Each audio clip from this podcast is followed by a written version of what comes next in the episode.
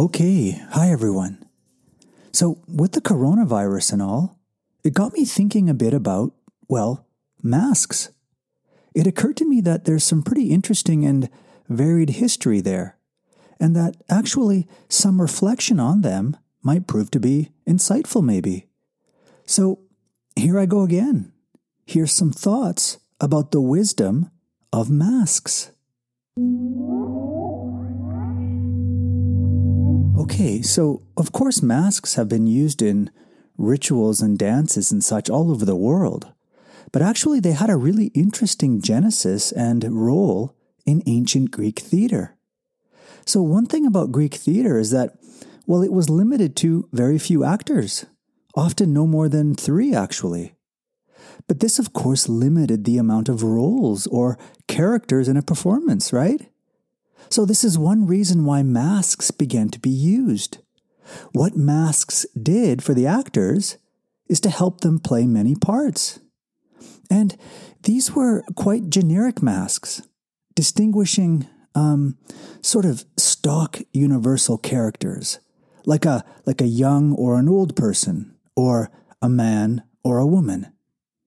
And aside from a, a stock list of characters, the masks also distinguished um, universal feelings.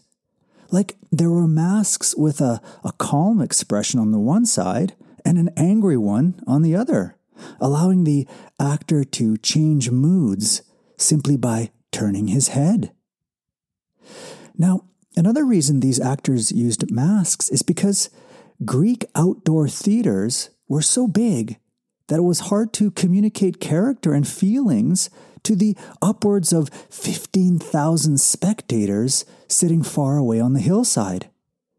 So, big masks with a, a larger than life appearance help the audience to instantly identify the character and their emotions, even from very far away. Now, it's interesting. The Greek word used to name the stage actor was hypokrites. And at this time, from around 500 BC to the end of the fourth century, it meant, well, literally, an interpreter from underneath. That is, the actor was interpreting the story from under his mask.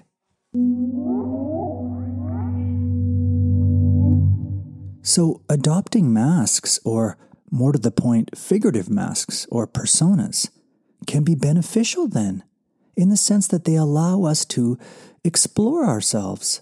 They allow us to try on different roles, to transform into different identities, and to express different attitudes and feelings. And they give us the space, like the hypokrites, to interpret life's stories for ourselves in our own way.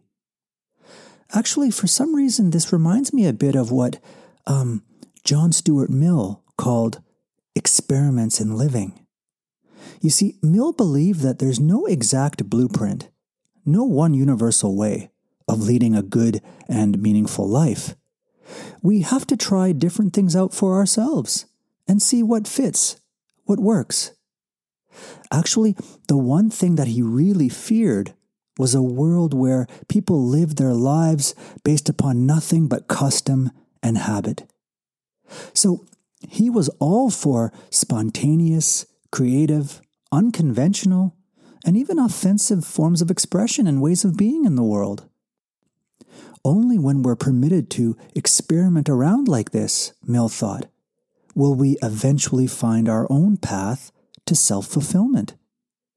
And actually, he believed it was ultimately better for society as a whole that the cultivation of individuality would lead to a healthier, um, more progressive world. But anyway, so back to masks and personas. So there is a kind of freedom in them, right? Um, a temporary liberation from conformity. But I think there's also a possible negative aspect to them. And now that I think about it, Plato might be helpful here.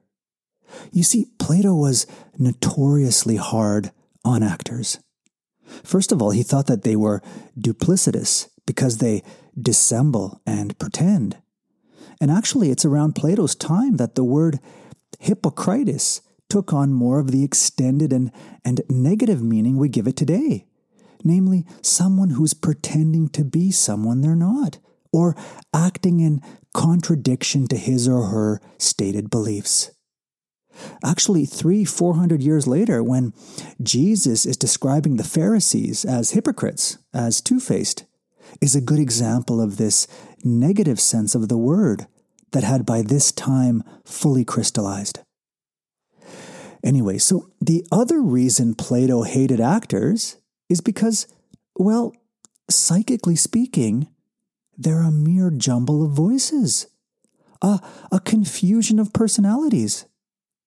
In other words, they lack a core, a steady moral center. And you know what? I think this was something like Carl Jung's concern as well.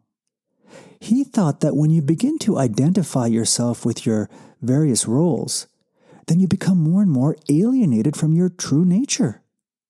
What happens with people who identified themselves with their personas, he noticed, was that they eventually suffered from a sense of emptiness. And that's because they eventually came to see that they had been deceiving themselves and had been hypocritical about their feelings and their interests. They had pretended to be interested in things which, well, really didn't interest them at all. And all to play a role. Anyway, w- what I wonder about sometimes is the role of masks or persona in the social media world, which is increasingly becoming the world. I mean, what's the future going to look like? Are we all going to be hidden behind and identifying with our hashtags, profiles, avatars, and Instagram accounts? Will the emoticon do the communicating for us? Actually, that sounds about as nuanced as those enormous Greek masks with those facile expressions, doesn't it? I don't know. Maybe at the end of the day, no one shows themselves as they really are.